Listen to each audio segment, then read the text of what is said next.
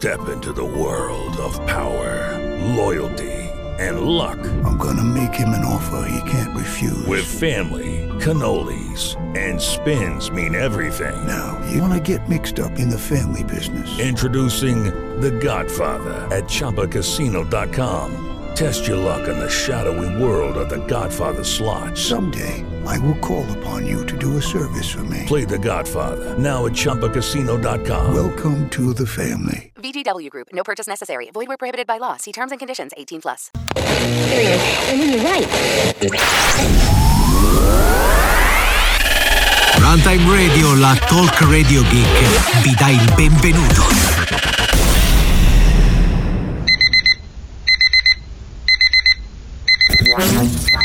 Buongiorno. Che vuol dire che il Covid è nottambulo? La nostra mafia che ormai non ha più quella sensibilità. E guai a chi mi vuole impedire di utilizzare la parola ricchione. Posso, mentre parlo con una signora, abbassarmi la mascherina? No? Se non sto un metro e mezzo, no. Dell'autoritarismo da regime sanitario e mediatico smarchiato col rosso sangue dei nostri diritti naturali e costituzionali. Che cos'è il mandato zero? È un mandato, il primo, che non si conta nella regola dei due mandati. Non ce n'è il Covid, non c'è niente. Lo sbarco sulla luna.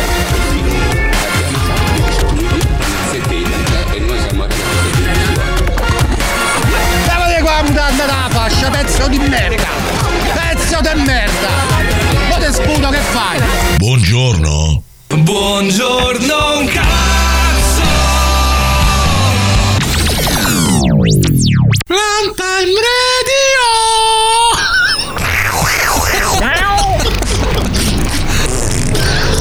Ne fa un'altra.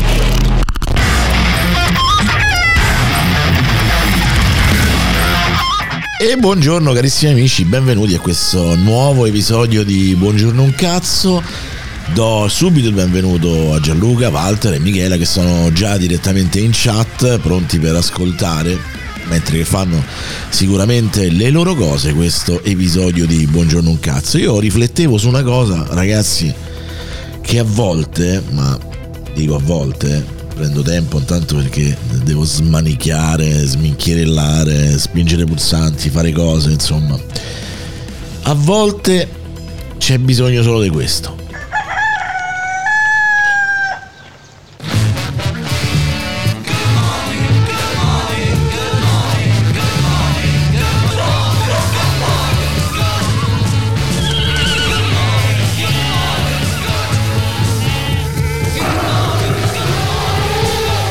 E vabbè, good morning.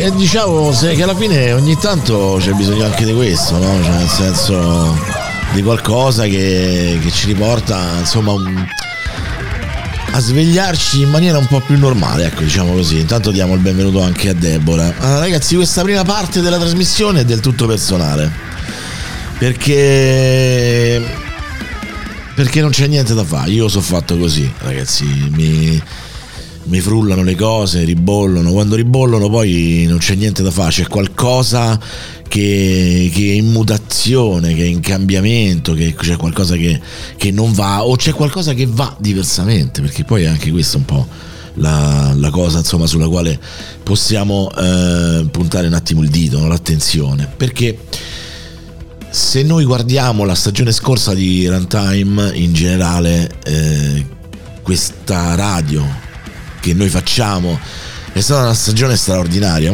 forse più straordinaria rispetto al periodo del Covid, perché abbiamo fatto tanto, abbiamo lavorato tanto, la radio ha fatto una quantità di live veramente incredibili. Quando siamo arrivati alla pausa eravamo estremamente convinti in qualche maniera di avere bisogno di quello step di riposo per poi dopo arrivare a una condizione diversa, riprendere la forza e ricominciare la stagione non solo come l'avevamo lasciata, ma probabilmente anche accelerando, aumentando magari la nostra presenza sul Runtime, e quindi aumentando anche la quantità di live. Abbiamo cercato anche collaboratori, abbiamo cercato anche alternative, diciamo, a questo. In realtà poi l'estate ci ha un po' ammazzato, diciamo, da un certo punto di vista, no? Nel bene e nel male, anche giusto, perché poi evidentemente era quello di cui avevamo bisogno, e tutto quello che è l'apparato di Runtime ha faticato a riprendere il proprio percorso, e sono ripartiti tutti quei programmi che hanno una certa regolarità, ma insomma più dilatata nel tempo. Quindi Quando eravamo futuro, per esempio, come ieri sera, e con Quando eravamo futuro avevamo definito la cosa che riuscire a trovare una tematica e svilupparla in maniera buona in una sola settimana era veramente complicato, anche se eravamo in tre, no? E quindi praticamente la decisione è stata quella di dilatare la pubblicazione di Quando eravamo futuro, di andare in live una settimana sì, una settimana no. E diciamo che questa cosa accade anche a Runtime by Night, che è un programma diverso poi sostanzialmente da tutti gli altri programmi, mentre che tutte quelle cose che avevano quasi una quotidianità hanno sofferto in qualche maniera, hanno sofferto a partire. Guardate anche OGM stessa, noi adesso abbiamo ricominciato da 2 settimane, lunedì sera OGM Social Media Edition, abbiamo trovato questa formula che magari ne abbiamo discusso, magari non tutti eravamo in palla, però OGM per come era, ad esempio, anche se alcuni piaceva, alcuni un po' meno, ha faticato a ripartire.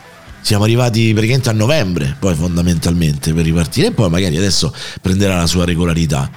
E lo stesso Leo, che in qualche maniera è stato il motore propulsivo, diciamo, la spinta, diciamo, che ha dato spunto a Runtime di prendere una sorta di regolarità, che è quella poi della mattina, no? Perché lui si era proposto di fare queste 3 live, il lunedì, il mercoledì e il venerdì, e in qualche maniera pure con Michela ci siamo detti: ma perché non farlo anche noi? Perché non trasformare Runtime in qualcosa di più simile a una radio vera? E quindi praticamente il martedì e il giovedì ce l'eravamo presi noi, sempre la mattina alle 7 facevamo queste trasmissioni. E poi c'è Walter con le orazioni della sera alle 8 di sera, quindi alle 20, il martedì, il mercoledì e il giovedì, che anche quello magari ha faticato, no? In qualche maniera a ripartire come tipo di programma, però poi dopo alla fine comunque ha preso una sua regolarità. Ecco, questa è una cosa che ho notato e che in qualche maniera mi ha fatto riflettere. Poi faccio le riflessioni come Leo Varghia, no? Dice vabbè, adesso Leo giustamente dice però io non ho più tutte queste energie da dedicare a questa cosa, oppure ho bisogno di dare priorità anche ad altre cose, e quindi dice il venerdì io lo lascio. Poi mettiamoci anche il fatto che in questo periodo è un periodo di grande trasformazione per me e Michela, il fatto di dedicare l'attenzione alla nostra salute, a questo percorso di personal training che abbiamo iniziato a fare, che comunque in qualche maniera ci leva energie, perché si fa la mattina, insomma tutta una serie di situazioni che in qualche maniera ci hanno fatto cambiare, ci hanno fatto riflettere, diciamo, sul modo in cui noi facciamo questo progetto, perché Runtime Radio, come sapete, non è una professione, non è un lavoro, ma è una passione, è un qualcosa alla quale noi dedichiamo tempo facendo cose che ci piace fare. E allora siccome che poi voi l'avete un po' capita sta cosa, perché sì, è vero che io il martedì o il giovedì non riuscivo a fare buongiorno un cazzo, perché dovevo poi andare dal personal trainer, però alla fine ce l'avevo il tempo, però evidentemente io ho dovuto fare un po' di violenza su me stesso per tornare a fare questa trasmissione, che devo dire la verità, so che a qualcuno dispiacerà, ma è un programma che in questo momento non mi appartiene, è un qualcosa che in questo momento non è più mio, non lo sento. Quando l'altro giorno stavo cercando di fare un redesign anche, no, del logo, cioè del logo, insomma, della copertina della trasmissione, cambiando anche la foto, cercando di mettere un qualcosa di più attuale, roba del genere, lo facevo e guardandolo non c'era qualcosa che non mi apparteneva più. Ma anche il titolo stesso non mi appartiene più, eppure era la cosa di cui andavo più fiero, no? Perché poi alla fine probabilmente in questo periodo di grande trasformazione forse sta cambiando qualcosa anche dal punto di vista psicologico. Cioè, io penso che per fare un programma come Buongiorno un cazzo devi essere arrabbiato. E non è che io non sia arrabbiato, non sia critico nei confronti di quello che sta intorno a noi, però non è più il contenitore per me, cioè non è più la cosa che veramente mi appartiene. Se io devo esprimere delle mie considerazioni, dei miei pareri, una mia critica a questa situazione ideologica e politica estremamente particolare, lo posso fare insieme a Michela su Disordinati Informati, oppure prendermi un nuovo spazio la mattina, anche il giovedì e anche il martedì e il giovedì, dove però faccio una trasmissione che non ha bisogno di essere preparata, perché non ho la forza e lo spirito e lo spunto di fare una trasmissione a Buongiorno un cazzo. Sono venuto qua stamattina pensando che io non avevo un cazzo da dirvi, non c'ho niente da dirvi. Sì che sono preoccupato della situazione, la guerra, il governo Meloni mi fa schifo, tutto quello che volete, però non ho lo spunto, non ho la forza in questo momento di guardare questa cosa con la rabbia o con la credine con cui penso di... E invece la mattina mi sveglio e ho un pensiero positivo, e voglio avere un pensiero positivo, e devo avere un pensiero positivo, perché fa parte di questo mio percorso, di questo mio cambiamento in questo momento, che mi sta aiutando tanto, non soltanto dal punto di vista della salute fisica, no? Cioè tu ti riprendi una sorta di spazio in qualche maniera che hai lasciato, anzi ti riprendi il tuo corpo, no? La tua fisicità che hai abbandonato completamente per anni, per ragioni sconosciute o conosciute o da esplorare o non da esplorare, qualsiasi cosa sia. Oggi tu ti riprendi quello spazio, senti nuove energie perché hai ripreso contatto con la tua fisicità, e questa cosa ti cambia anche dentro. E quindi, nonostante essere preoccupato, essere arrabbiato, quello che volete, io la mattina penso più alla canzone dei Beatles che a Buongiorno un cazzo.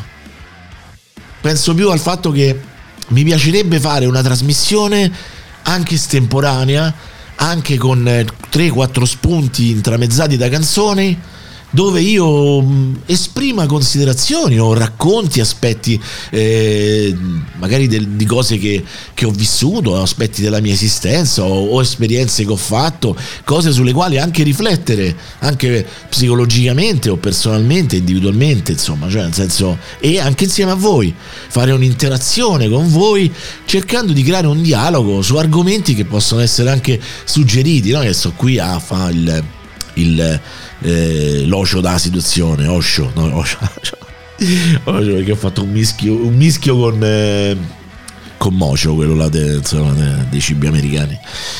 E ecco, questo è un po', io penso al titolo, cioè domattina fa Buongiorno un cazzo, mi faceva ridere quando l'ho pensato, e stamattina quando è partita la sigla, ok, è una sigla che è vecchia, non è aggiornata, ci sono elementi dentro, e sento che in questo momento questa cosa non c'è niente da fare, raga.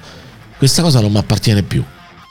Però, detto questo, facendovi capire che io mi sono proposto per tornare con Buongiorno un cazzo tutti i venerdì, e mentre che lo faccio mi sono detto questa è l'ultima puntata.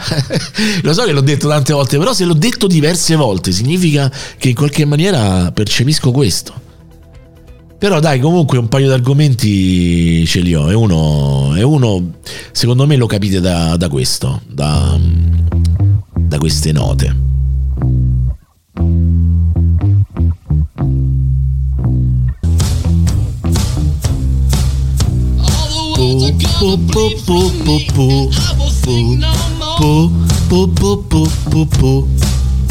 Il cane mi sta a guardare, ragazzi, mi sta a guardare, il cane sta lì, mi guarda, dicevo, ma che cazzo sei? Ragazzi, grandi notizie dal mondo del calcio, insomma, sapete che poi alla fine è una cosa che a me piace, e quando magari riflettiamo tante volte con Walter Sbano sul fatto che ci sarebbe bisogno di un grosso reset, no? Un grande reset, attenzione, quindi occhio ai complottisti.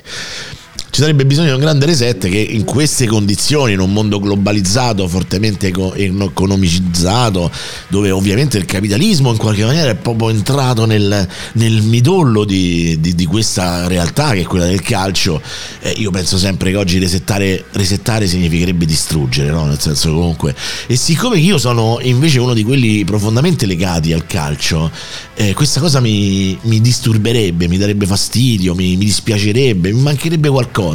Però oggettivamente bisogna riconoscere che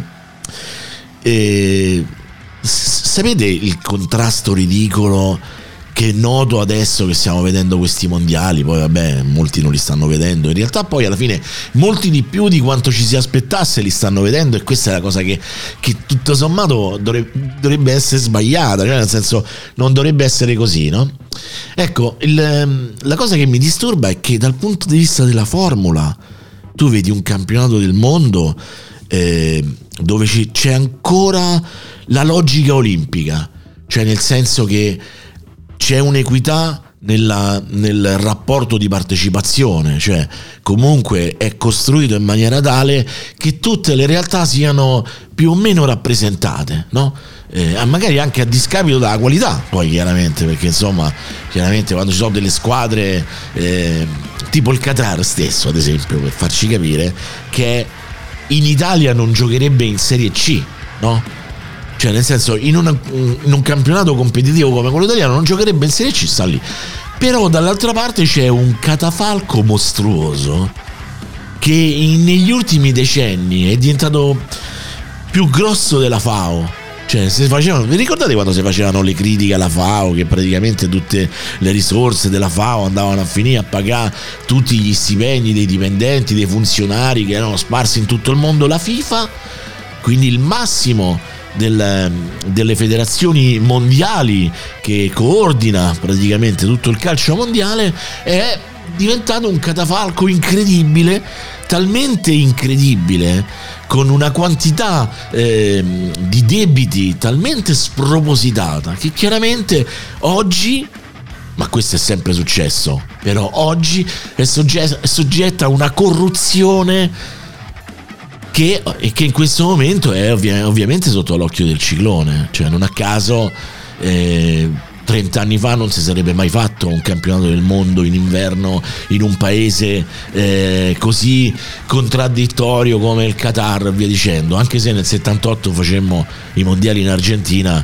dove c'era una simpatica dittatura che faceva sparire le persone a decine di migliaia, no? Cioè nel senso, comunque è vero che questo mondiale in qualche maniera ha squilibrato tutto, ha squilibrato i campionati, ha squilibrato tutta quanta l'ambaradam del calcio regolare, scombinando anche un po' alcuni regolamenti, facendo un po' di casino, semplicemente perché il Qatar e alcune realtà arabe hanno comprato metà del calcio mondiale, fondamentalmente, e lo hanno fatto in funzione di questo.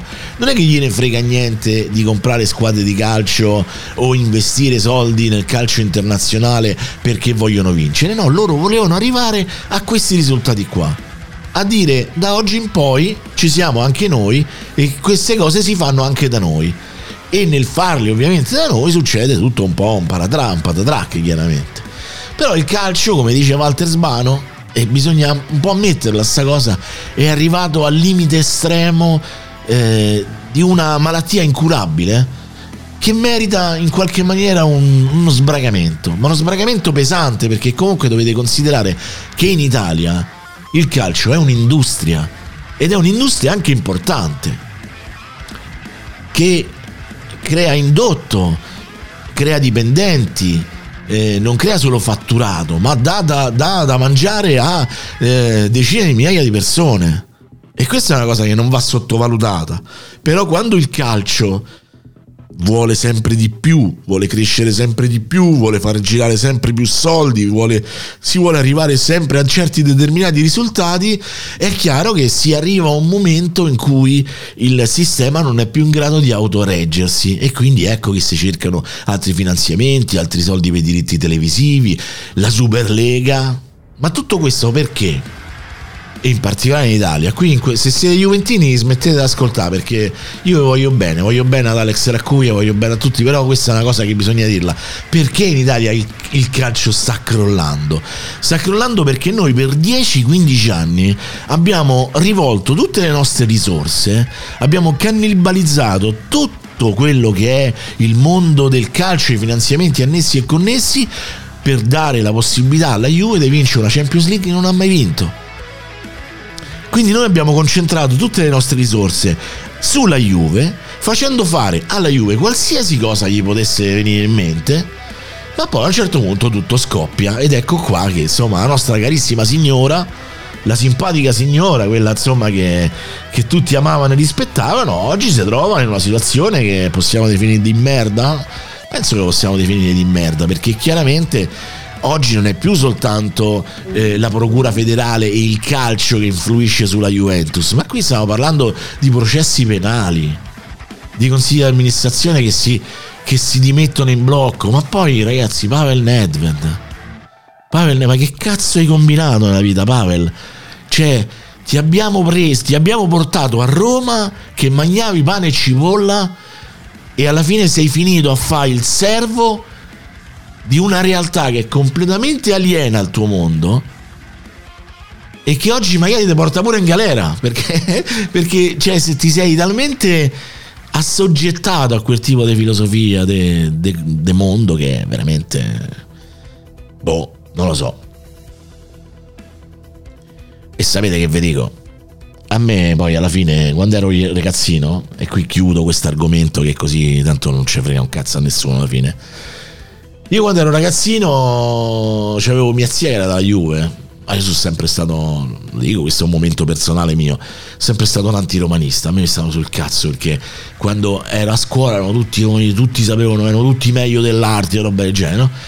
E quindi mia zia era dalla Juve e io da ragazzino ero dalla Juve, cioè nel senso, ma non perché ero dalla Juve che mi interessava essere dalla Juve. Poi ho fatto un mio percorso, ho conosciuto delle situazioni, io ho scelto la mia fede calcistica in un momento drammatico di quella realtà, di quella della Lazio, no? Un momento drammatico che però l'ho vissuto con talmente, c'era una poesia dietro, che alla fine ho fatto quella scelta lì, no? Però alla fine comunque la signora bisogna riconoscergli che in qualche maniera, forse in qualche maniera l'abbiamo anche rispettata un momento della nostra vita. Però, boh, non sei più la signora.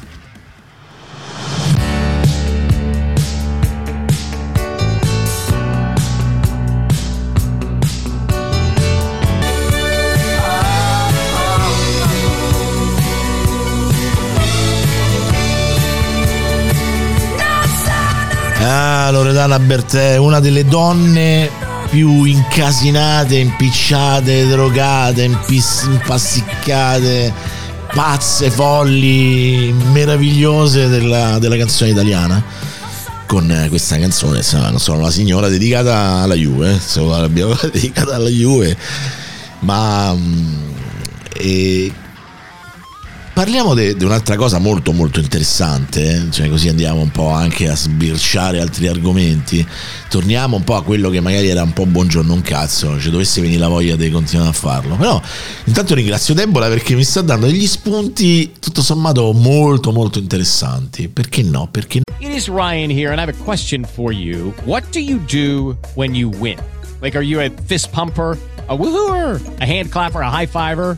I kind of like the high five, but if you want to hone in on those winning moves, check out Chumba Casino. At ChumbaCasino.com, choose from hundreds of social casino style games for your chance to redeem serious cash prizes. There are new game releases weekly, plus free daily bonuses. So don't wait. Start having the most fun ever at ChumbaCasino.com. No purchase necessary. VGW Group. Void where prohibited by law. See terms and conditions. 18+. No, perché secondo me poi alla fine tante volte noi ci ci impelaghiamo alla ricerca di titoli, cerchiamo di fare cose articolate. Invece secondo me una botta secca, una parola secca, che ti porta a fare un programma che in qualche maniera non è così condizionato dal titolo stesso. Cioè sì, lo è, ma non così in maniera devastante come Buongiorno un cazzo. Cioè io Buongiorno un cazzo devo venire qui a farvi bestemmiare a tutti di prima mattina, non mi appartiene più. Comunque sapete, insomma, tutta questa storia del governo Meloni che...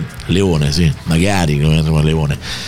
Governo Meloni che praticamente non è un governo politico, ma è un governo ideologico. Cioè è un governo che è nato per buttare lì nei primi 100 giorni della sua esperienza tutte le stronzate che hanno sparato in campagna elettorale, in modo da dire comunque vedi, noi stiamo facendo questo, poi che questa cosa magari è anticostituzionale e viene completamente abolita diciamo nel corso, insomma, dei vari procedimenti. E infatti ragionavamo ieri con Walter del fatto che voi immaginate tutti i tecnici dei ministeri o comunque i tecnici parlamentari che in questo momento stanno lavorando per far capire a questi, cioè, ragazzi, sta roba non si può fare, non si può fare.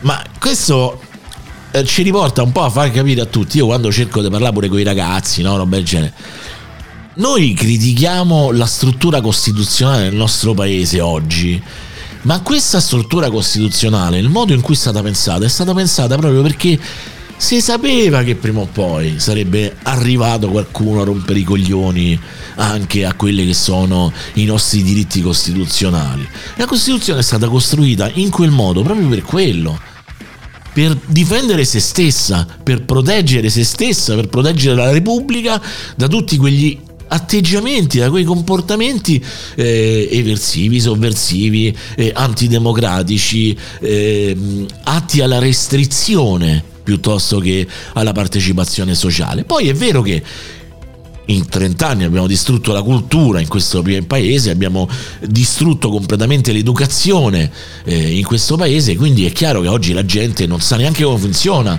la Repubblica e quindi pensa che un capo del governo debba decidere, capito? E tutto il resto è intralcio al suo grande operato. Ma voi immaginate semplicemente se ci fosse stato un federalismo, ma neanche, perché poi noi vediamo il modello del federalismo americano, ma neanche in America il presidente è il re. Ma giustamente, perché il presidente può anche fare un atto esecutivo, ma comunque le camere glielo possono stroncare, la Corte Costituzionale stessa glielo può stroncare. Pensiamo alla Francia, perché noi c'avevamo sta cosa c'era un momento in cui andava di moda il federalismo. Vi ricordate quando c'era Fini, quando c'è stata la costruzione dell'Alleanza Nazionale, no? Che andava di moda sta cosa del federalismo, ma il federalismo all'americana o il federalismo alla francese? Ma sti cazzi, anche un pochino, no? Perché ci vogliamo mettere pure questo, no? E quindi praticamente oggi ci troviamo praticamente a vedere tentativi di rendere esecutive delle idee partite dalle campagne elettorali per cercare ovviamente di accontentare tutte quelle fasce di elettori, i Novax, le stronzate, no?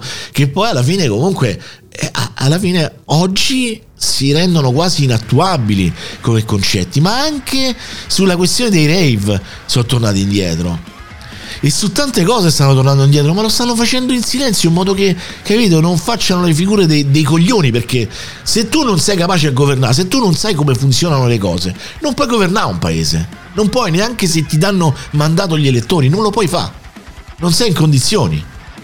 Ed è per questo che sotto ai politici, quelli eletti, in realtà esiste una sottostruttura importante dal punto di vista della gestione politica e della gestione tecnica dello Stato, che stanno lì a prescindere da chi viene votato, perché chiaramente certe cose non si possono fare, è semplicemente quello.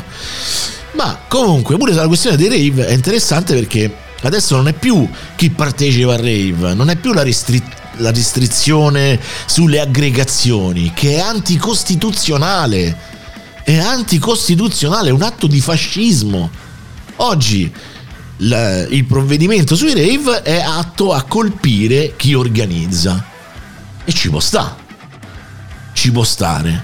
Però una repubblica che si rispetti, una democrazia evoluta, contempla all'interno di se stessa anche azioni, diciamo, di ribellione, di controcultura, di controsistema anche. Lo accetta, la integra all'interno di se stessi, ovviamente magari tenendo insomma la situazione sotto controllo, ma noi siamo stati quelli che alla fine abbiamo accettato in maniera tacita, grazie a giornalisti, a politici, a industriali che hanno partecipato, la P2, che è stata la più grande organizzazione eversiva del nostro paese, fino a che non ci siamo accorti che questa massoneria tanto elogiata, no? Nel senso, ah, che bella la massoneria, perché grazie alla massoneria ci sono le democrazie, in realtà era un'organizzazione fascista che cercava di prendere il potere nel nostro paese, no?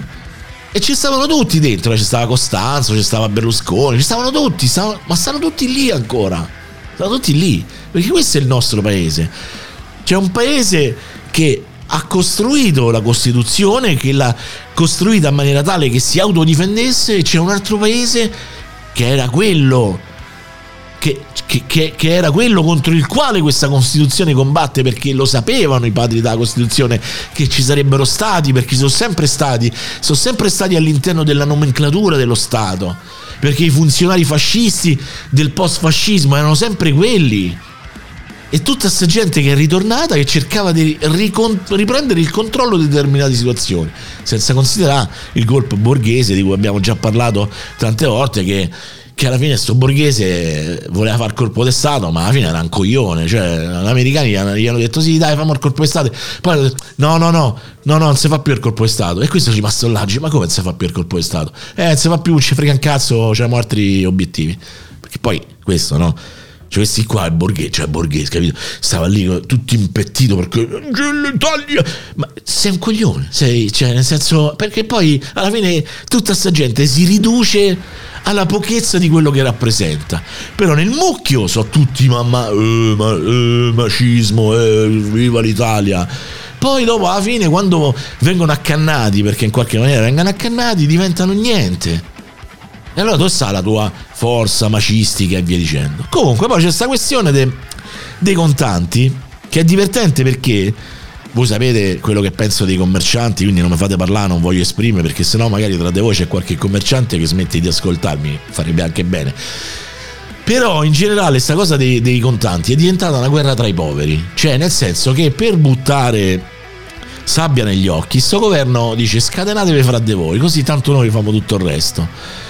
Loro si sono presentati come forza sociale, come era l'MSI una volta, cioè nel senso comunque quella destra sociale attenta alle fasce più povere, strappando ovviamente a una sinistra che non esiste più il compito di ascoltare le fasce sociali, ma poi in realtà la politica di questo governo è una politica per gli evasori, per l'alta industria, per i datori di lavoro, per tutti coloro che quest'estate volevano entrare in concorrenza con reddito di cittadinanza, perché dicevano no, in particolare diciamo i proprietari dei ristoranti dicevano non troviamo la gente che viene a fare il lavoro stagionale. Grazie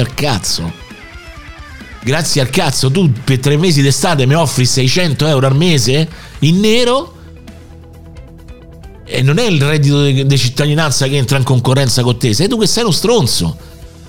E tutto questo viene ripristinato dal governo Meloni, altro che l'attenzione alla destra sociale. Con questa cosa del contante ne parlavo proprio l'altro giorno, insomma, quando eravamo a cena, tra l'altro molti già lo fanno questa cosa del contante e del bancomat, no? Quindi praticamente in teoria non ci sarebbe dovuto essere più l'obbligo di usare il bancomat praticamente sotto i 60 euro, no? Però questa cosa, a parte che io ho visto e ho sentito, parlando anche con persone, che a Milano già i commercianti attuano questa cosa, cioè nel senso è già in esecuzione secondo loro, no? Però vabbè, al di là di questo, a me mi sta bene, però il non essere obbligati a farmi pagare col bancomat non significa che io sono obbligato a pagarti in contanti. Sono due cose che non sono sillogisticamente, insomma, collegate, perché tu non sei obbligato, ma comunque il servizio non lo devi dare. Cioè non mi puoi impedire, tu non sei obbligato, ma non mi puoi impedire, perché io vengo da te, mi magno primo, secondo e terzo, eppure il dolce, quando mi presenti il conto io c'ho il bancomat. Tu non vuoi che io te pago col bancomat? Io non c'ho i soldi. Tu non sei obbligato a farmi pagare col bancomat, io non sono obbligato ad andare con 60-100 euro dentro la saccoccia, perché possiamo anche mettere, insomma, un po' così, no? Io non so adesso come la pensate voi. Adesso durante la canzone durante la canzone vi leggo anche un attimino, però ecco, mi fa ridere, che vedo questa cosa di buttare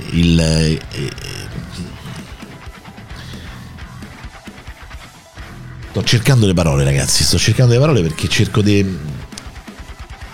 veramente, cioè, come dire, sì, la sabbia negli occhi, perché alla fine tutta la gente che poi dopo si accapigliano tra di loro e non vedono che a livello dei massimi sistemi, insomma, poi alla fine quello che stiamo facendo una manovra finanziaria con la coperta corta, dove praticamente la sanità è stata completamente sdrenata. E infatti ne vedremo delle belle st'inverno, secondo me. Ora che comunque anche le organizzazioni sindacali, anche i rappresentanti delle categorie dei lavoratori incominciano a fare le barricate qua, perché questa sarà una stagione veramente interessante. E poi taxi, ragazzi. Oh ragazzi, io c'è una categoria proprio che con Michela l'abbiamo raccontato tante volte, insomma, di tutte le esperienze, i tassisti che sono una loggia incredibile, sono una lobby incontrollata, alla quale non si può assolutamente, cioè noi eravamo l'unico paese al mondo dove Uber non poteva operare, doveva operare con le cose alternative, quindi Uber Black, quello insomma di lusso, oppure con altri sistemi. Se no niente, Uber, perché il tassista, capito? E poi il tassista, che è quello che per generazioni ha evaso le tasse in una maniera incredibile. A me lo raccontò un tassista stesso, cioè noi magari siamo legati a una cooperativa dei tassisti, dove la cooperativa dei tassisti ci dice: voi dovete dichiarare almeno questo, cioè metti ipotesi 10, poi loro guadagnavano 100 e non facevano mai ricevute, perché il bancomat non funziona, perché quello non funziona. E io tutte le volte che chiedevo le ricevute mi bestemmiavano contro, cioè, perché non è, capito, come tu vai dal cinese, al negozio del cinese, compri una cosa, ti fa 2 euro e non ti fa lo scontrino, e tu dici: scusa, ma fa la scontrina, quello glielo del culo lì per lì, però te lo fa lo scontrino. No, questi ti bestemmiavano, perché loro avevano la forza dietro delle persone che sapevano che potevano fare quello che cazzo gli pareva.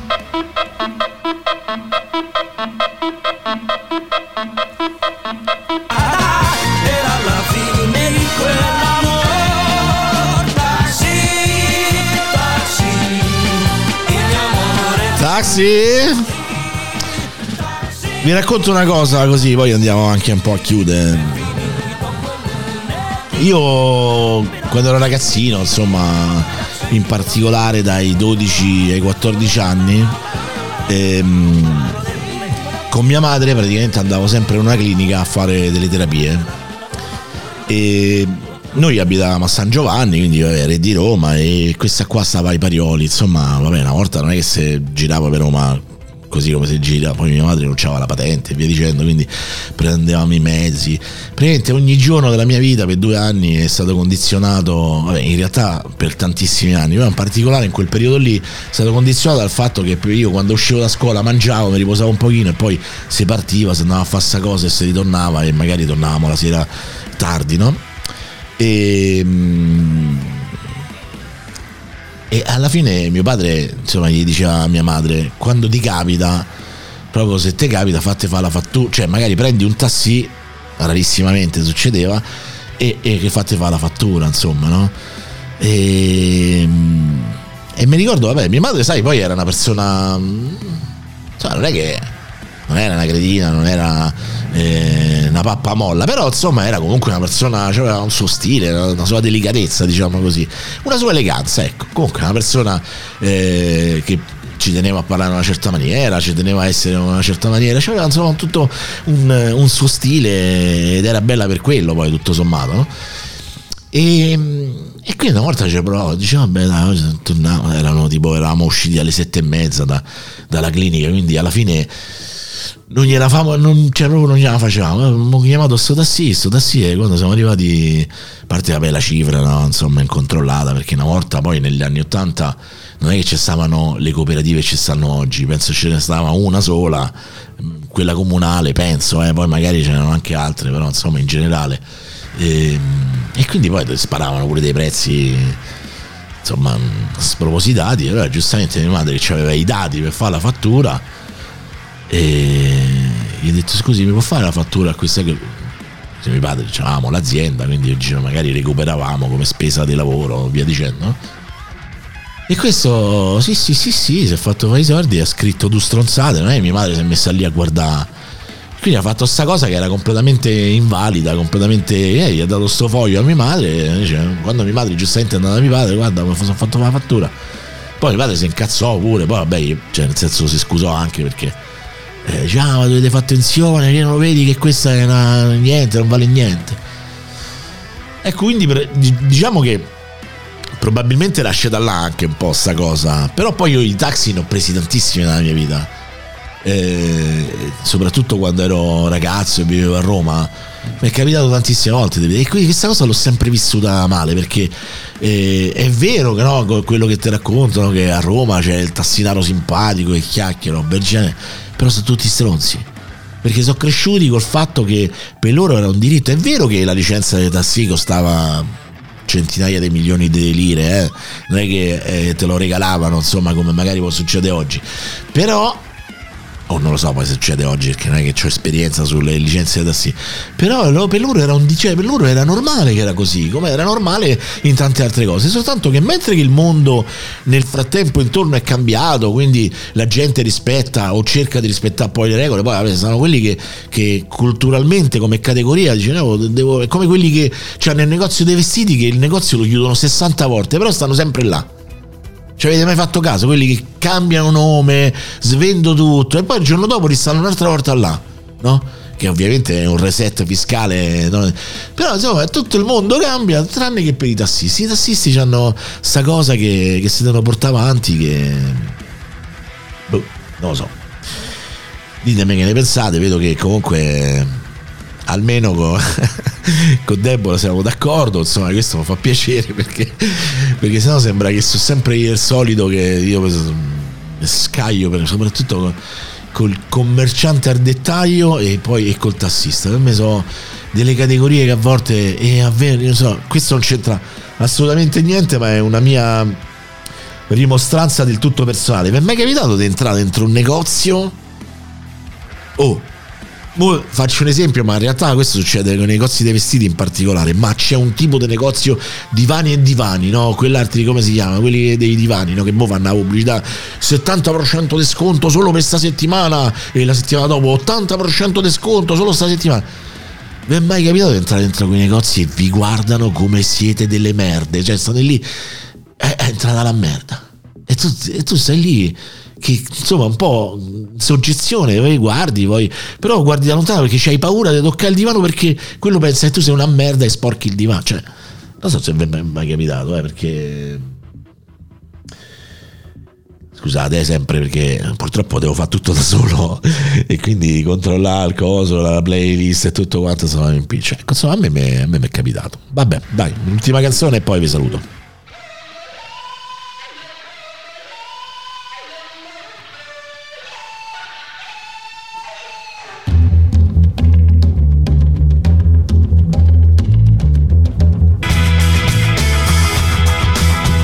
Belli lo due, belli per davvero, sto a fare come Sbano con le manine che spinge pulsanti a caso. Vabbè dai, ragazzi, la tronco un po', belli lo due, però dopo un po' sempre la stessa, sempre le stesse sonorità, sempre gli stessi giri, E comunque, al di là di questa bestemmia sugli due che adesso qualcuno mi improprierà contro, si è fatta una certa. Vi volevo ricordare che questa sera alle 23 torna Runtime by Night, perché abbiamo deciso che Runtime by Night ci sarà la prima e la terza settimana di ogni mese. E quindi questa sera torniamo, c'è pure Debora, sarà tra noi, a meno che non ci sono impegni dell'ultimo minuto. Parleremo di donne, tecnologia, informatica e videogiochi. È un tema sul quale vogliamo parlare anche seriamente, ma vogliamo anche un po' giocare, cioè nel senso, chiaramente, perché voi sapete che noi con Runtime by Night cerchiamo di alternare le puntate un po' più serie con le puntate un po' più easy. Poi sapete, si parte con tema e si finisce a parlare di tutt'altro, insomma, quindi, cioè, questa è la bellezza di Runtime by Night, secondo me. E domani mattina alle 8:30 torniamo io e Michela con Disordinati Informati, dove ci sono tante altre notizie dal mondo, ma soprattutto c'è il nostro amico James Webb che sta lì e guarda, che poi ci fate caso, cioè alla fine è uno spione, cioè sta lì, spia, perché insomma è talmente potente.